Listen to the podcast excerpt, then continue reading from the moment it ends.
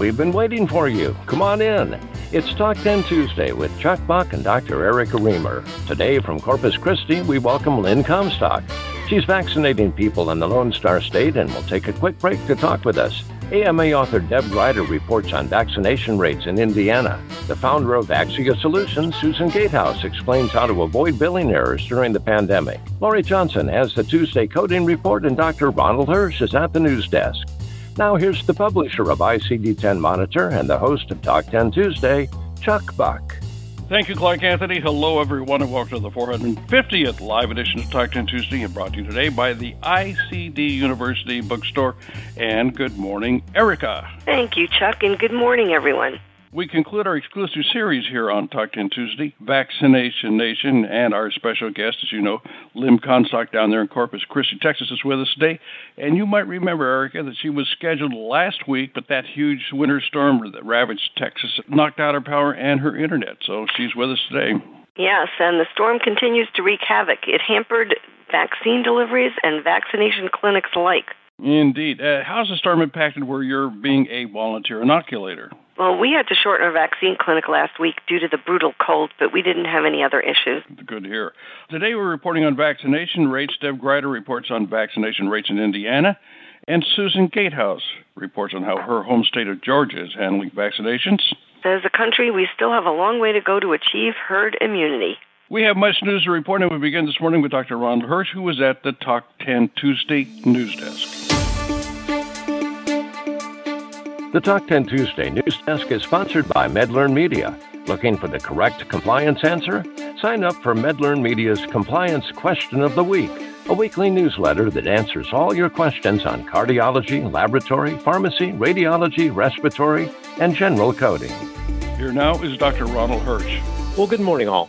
You know, instead of the news, I'm going to share a coding story. This morning, I got an email from a hospital with the following question our orthosurgeons whose patients are in the bundled payment program have notified us that they can schedule their joint replacement patients who are Medicare as observation. I've been unable to find any information on this and have reached out to their bundled payment facilitator without response. Can you please let me know if you've heard of this? So, first of all, why is their facilitator not answering their email? That's just not acceptable. But what about their question? Well, the surgeons, surprisingly, are partially correct. When these bundles were first introduced for joint arthroplasty, the CMS specifications limited participation to only inpatient surgeries. But at the time, both hip and knee replacement were on the inpatient only list, so it was not an issue. In 2018, CMS took total knee off the list, but they lagged behind in adjusting the bundles for a couple years. So if a knee replacement was done as outpatient, the episode of care did not fall into the bundle, and there were no shared savings, and the orthopedists were pissed off. And we all know no one wants a pissed off surgeon, especially orthopedists, most of whom were Division One athletes in college. CMS has now adjusted this, and any joint replacement surgery initiates the bundle, inpatient or outpatient. So the orthopedists are happy again and have set down their scalpels. But placing the patients in the hospital as observation is not correct. Observation for a scheduled surgery patient should never be ordered preoperatively. If the surgeon's ordering observation before surgery, they're expecting a complication to occur, and I would not want that surgeon to do my surgery. And if the surgeon does order observation preoperatively and those hours get put on the claim, you'll be submitting an improper claim. And as Northwestern Medical Center found out, the OIG does not like that. So there are two solutions. Best is to teach your surgeons to schedule the surgery as outpatient and then only order observation after surgery if it's indicated. Or teach the coders that if they see a pre op observation order, they should just ignore it and not bill observation hours. This fun never ends. Back to you, Chuck. Thank you, Dr. Hirsch. That was Dr. Ronald Hirsch, Vice President of R1 RCM, and he's a permanent panelist on Monitor Monday. It's Tuesday, it's February 23rd, 2021 and our nation has reached a grim milestone. As of today, 500,310 souls have been lost to the deadly coronavirus. You're listening to the live edition of Talk 10 Tuesday Standby. Acute heart failure is quite common among hospitalized patients, yet it's often difficult for coders and clinical documentation integrity specialists to recognize and fully understand. No big deal? Wrong. This deficiency makes your facility a potential target for payer DRG and clinical validation, and it increases your risk of adverse auditor action.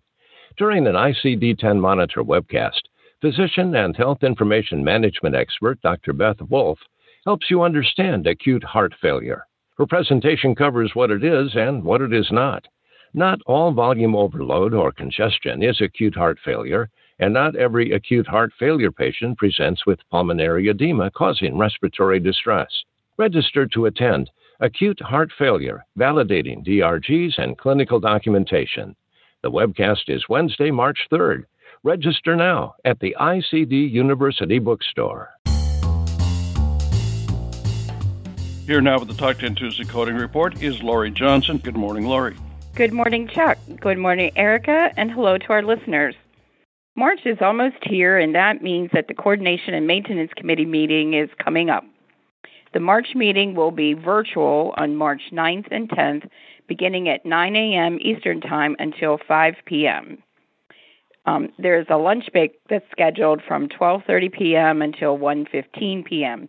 I have posted the tentative agenda uh, under the Resources tab with information on how to connect and how to listen shown on the screen. This is a great way to earn free AHIMA and AAPC continuing edu- credit, education credits. The March meeting has a packed agenda beginning with ICD 10, ICD 10 PCS topics.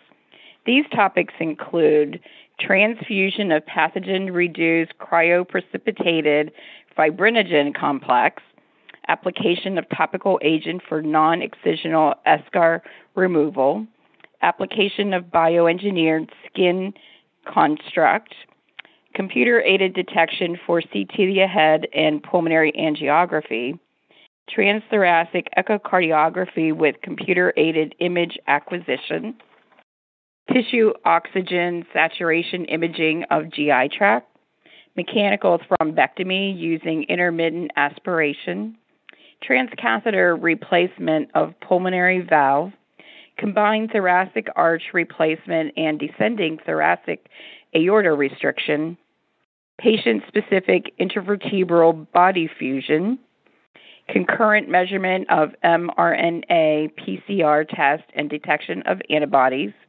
administration of a number of medications which may not be reviewed during the meeting, but your comments may be sent.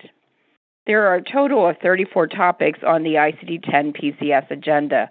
A number of these topics have also applied for the new technology add on payment for fiscal year 22, which begins October 1st, 2021.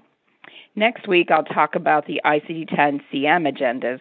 And Erica, I know that you will be listening, and if you want to comment, you will need to join the session through Zoom. Back to you. You bet I'll be there. Thanks, Lori. That was Lori Johnson. Lori is a senior healthcare consultant for Revenue Cycle Solutions, LLC.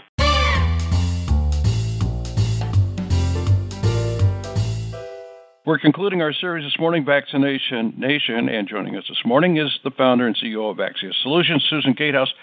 Susan has two reports this morning. We're going to begin with her report on how to avoid billing errors with the new COVID 19 codes. And then Susan is going to tell us about the vaccination rates in her home state of Georgia. Here now is Susan Gatehouse. Thank you, Chuck, and good morning to all. As Chuck stated, before we move into the vaccination numbers in Georgia, I wanted to briefly discuss denials experience when using new uh, the new ICD 10 CM code as of January 1, the Z20.822, which is contact with and suspected exposure to COVID 19. Previously, this was coded to Z20.828, exposure to other communicable viruses, so it's somewhat of a generic code. It's important to pay attention to the specific dates pertaining to the use of these codes. As stated previously, January 1 was the onset of the new code Z20.822. Payers may require a split bill by year when the claim spans both calendar years as it relates to the two codes mentioned above or mentioned previously, the two Z codes. This is not an official payer guidance. However, providers are discovering this is the case for the majority of payers. When there is an overlap in dates, and an ICD ICD-10 CM code assignment is outside the designated time frame, it is not uncommon for the claim to result in a denial. So, for in- instance, if a patient had a pre-op test performed in the latter part of December and had the COVID um, test, it would have reported to Z20.828. And in January, that same patient, after the pre-op, had an outpatient surgery performed. Typically, these codes are rolled into one claim and billed as one encounter. Because the January 1 edition of the Z20.822, the claim will likely require split billing. This is an example of an outpatient surgery that I just mentioned. We may see this on the observation side as well. So, those are two situations that I think it's very important to be aware of the denials related to these codes so they can be remediated. I am not in any way, shape, or form telling anyone to go out and start split billing all your all your January, December claims, but I do think it's really important to be cognizant of what happens after the, the claim or after the encounter is coded and check with your billing department and determine are there denials in this area that could be remediated. That is a common theme that we've seen, but again, there is no specific payer guidance on this, so it's it's not mandatory. But again, there are denials resulting from it from the majority of, of payers. So with that, I'll now move into the vaccine rollout. In Georgia, it's been relatively successful thus far. It's an evolving and ongoing process as we we know that most states are encountering per phase one of the state vaccine rollout, adults 65 and older, their caregivers, healthcare workers, employees at long term care facilities, police officers, as well as firefighters and paramedics are being vaccinated more than one and a half million doses of COVID 19 vaccines have been administered across the state, with roughly 2 million Georgians currently still eligible who have yet to be vaccinated. 2.1 million vaccines have been designated for Georgia from the federal government as of February 15th.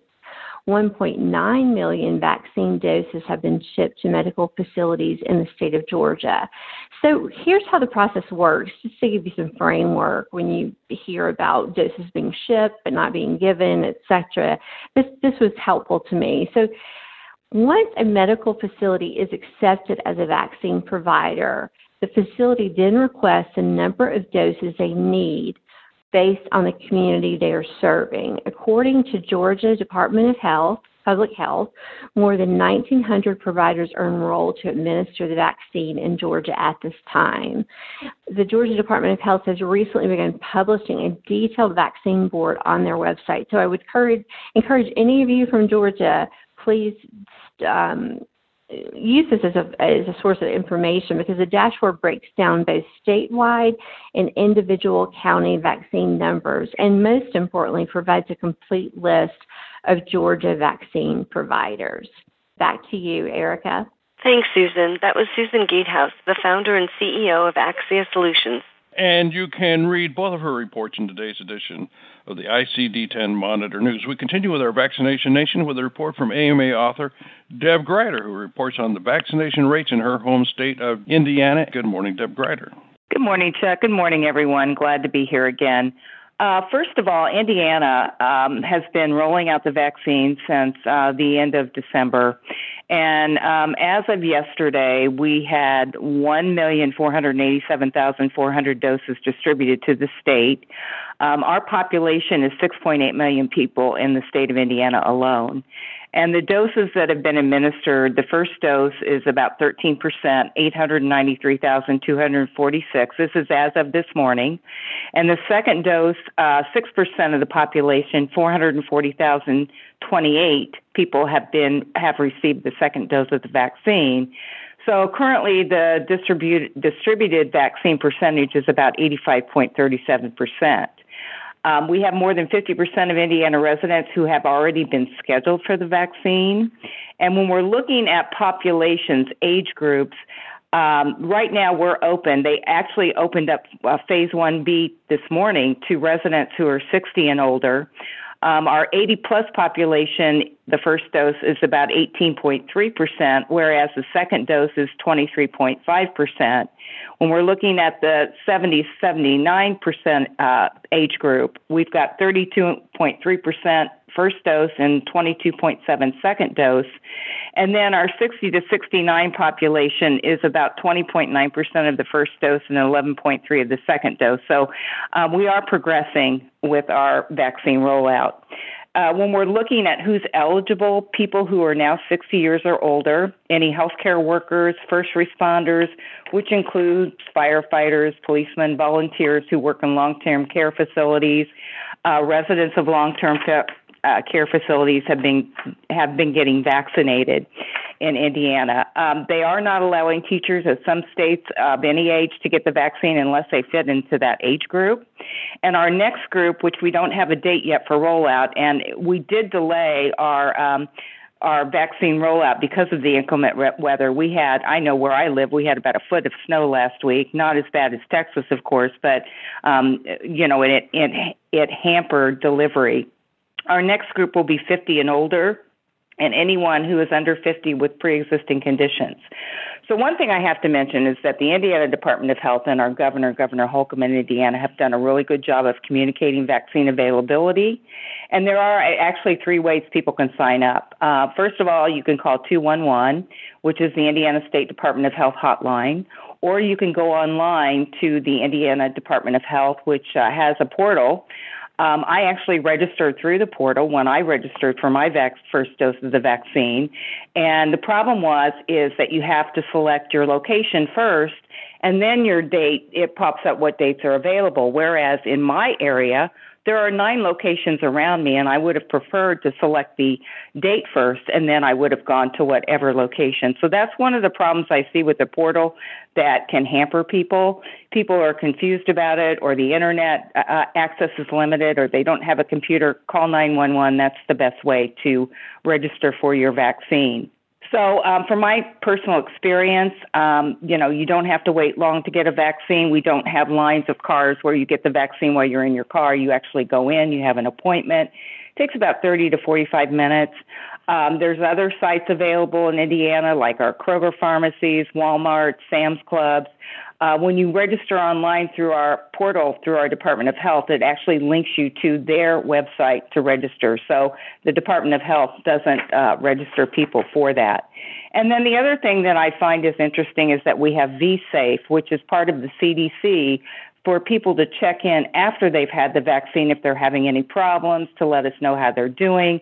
Um, so the CDC, if you sign up within six weeks after you had your second dose of the vaccine. If any problems occur, they can track that. Back to you, Erica. Thank you, Deb. I just wanted to um, point out that I think you accidentally said 911 the second time. Um, she meant 211.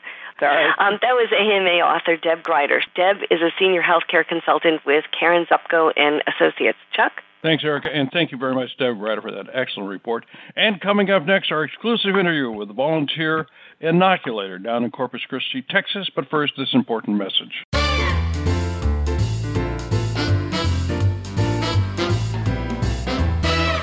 There continues to be an increase in the use of risk adjustment payment models that HIM coding and CDI professionals need to understand in order to navigate the world of hierarchical condition categories, HCCs. The best place to refresh your understanding of HCCs is during a new webcast by Gloryanne Bryant. During part one of this two part series, you'll learn the basics. Accurate and compliant HCC coding only happens with the strong knowledge of the basics of the Medicare Part C risk adjustment payment model. Register now to download this on demand webcast. Learning Made Easy for Risk Adjustment and HCCs Part 1 Getting the Basics Right. Texas has been ravaged by an unprecedented winter storm. It's a critical situation that has serious health care implications, like the state's vaccination clinics. For an exclusive report on the conditions there as they relate to vaccination rates is Lynn Comstock. She's a volunteer inoculator. She joined us from Corpus Christi. And Lynn, let me begin by asking you the vaccination program there in Corpus Christi, where you have been working as a volunteer, was shut down last week because of the winter storms. What's the situation like now? Good morning, Chuck, and thank you for having me on Talk 10 Tuesday. Uh, the city, for the most part, has fully recovered from that immediate disaster. Uh, as far as recovery of our vaccination clinics, uh, we received our supply yesterday, good news, and are starting back today. So, like the rest of the country, we will definitely be testing our administration system this week as we ramp up and compensate for that lost week. There were reports of shortages of syringes and even vaccines. Any shortages that you're experiencing down there in Corpus Christi? Our public health district continues to request more vaccine allotments, and like the rest of the country, we expect our vaccine supply will continue to increase. Uh, the CDC also sends the necessary supplies with these vaccine shipments. However, they are only providing the number of syringes that accommodate the recommended amount of vaccine per vial. So, in order to get that bonus dose that everyone hears about, um, we need what is known as a low deadweight syringe. And it is not easy to find these now, um, and at the same time, it is critical to maintain the supply for our children's hospitals and other applications. So, hopefully, this shortage will be addressed soon. Lynn, tell our audience where you're vaccinating and how that came to pass. I've been a stay at home mom raising five girls. I'm a pharmacist. Um, but I have been on what I would call an extended leave of absence for several years. So when COVID hit, I felt really frustrated. Uh, but when the vaccines came into play, I felt I could be a part of the solution. And there were two requirements I needed to be a vaccinator. Uh, one, an emergency Texas pharmacy license for the COVID response, and two, I needed to complete a pharmacist immunization certification program it's a 20 hour course that requires an on site assessment. Uh, these are not easy to find, especially in the time of COVID. And I fortunately found one in Dallas. So I was in my car heading north for the seven hour drive two days later. So, all in all, 14 hours of driving for two actual shots into my lab partner's arm. I have to tell you, Lynn, that is really crazy. That shows amazing commitment. And where we do it, it's just basically a just in time training and assessment. So you do it like uh, on the scene. So I'm really impressed that you were able to do that. That's amazing commitment. Well, thank you, Erica. But it was worth it. Uh, soon thereafter, I heard about a volunteer opportunity with our public health district, um, and they were running drive through vaccine clinics at the county fairgrounds. So the first day I signed up was their first mega drive. Um, I pulled in around 6 a.m. and there were lanes and lanes of cars snaked around parking lots. The public health staff they get there at 5:30 a.m. and they're doing vaccine draw-ups. Uh, we administered over 5,000 shots that day. Um, I asked people in the cars what time they had arrived. They had been there since 5 p.m. the night before, um, but no complaints. Um, so, Erica, how long are the clinics typically running where you're working? Is the public health staff arriving earlier, staying later? I've been wondering how these counties are affording these extra manpower hours. If you read uh, today's uh, ICD 10 monitor, you can actually see w- what I've been experiencing. But um, basically, we have uh, um, we call them mass vaccination clinics. They are not mega, uh, and they they they run from around 8:30 in the morning to 6:30 p.m. Although the the vaccinations themselves will only be given um, from 10 to 5:45 or so, and the way the Board of Health describes it, it's all hands on deck. So the public health personnel perform vaccination functions several times a week, and then they do their regular duties in between. The EMS pers- the EMS personnel are working on their days off, and in fact, um, on Sunday I was kind of irritated because I wanted to be vaccinating, and I had to go out to recovery because there were a couple of uh, paramedics who were working double shifts because they're getting paid time and a half, and it's really annoying. Um, but I know that some uh, some of our listeners are nurses who might be interested in volunteering themselves, especially as the vaccination efforts ramp up. So, besides being able to get vaccinated yourself, which is a nice nice perk, um, what do you, Lynn, get out of vaccinating? As much as I love CDI, vaccination is really my reason for living right now. Let me first say these mega clinics that we have could not be nearly as productive if it were not for our nurse volunteers and nursing students. Uh, for myself, I find vaccinating fun and really rewarding. It fills up your tank. People are so grateful. I had a woman the other day who had tears rolling down her cheeks. I think she was so relieved. Um, I also think we underestimate how emotional it can be for people. I want to make this a good experience for them. I want them to come back for their second dose. I thank them all the time, and it takes a lot of courage for some. Yeah, you know, it's interesting. They're very grateful to us as well. I know that uh, they're, they're always like, I'll have people who are driving past me and they're not even, I didn't even give them their shot, and they're like, thank you for being here, thank you for being here. Um, and I know that um, our system is similar, but y'all do it very big in Texas. So we've been doing about a thousand to twelve hundred shots per day, and we have eight vaccination stations in a building that's at the county fairgrounds because we obviously um, are in what is known as the winter, which you guys experienced last um, week, and you can't really do it outside. Uh, although there are a lot of folks who are volunteering who are working outside, and when I was doing it on Sunday, I was in recovery and I was outside. Um, but what is you know what's it been like where you've been? Like where how how are you guys running these mega clinics? it's like any new system. It takes some trial and error. Um, I was not at the first, uh, the first very large clinic, but that one indeed finished at 11 p.m. They so they clearly had some glitches. Um, the first mega clinic that I went to, we administered over 5,200 vaccines in nine hours. So they were clicking away at about 530 an hour. So what we have are three lines of six to eight vehicles. Of course, in Texas, depends on how big the trucks and the hitches and the lines run independently. Uh, we did try one clinic in an arena where we simultaneously vaccinated people in about 22 cars in a big circle. I felt this model was a lot less flexible, especially if one car is delayed.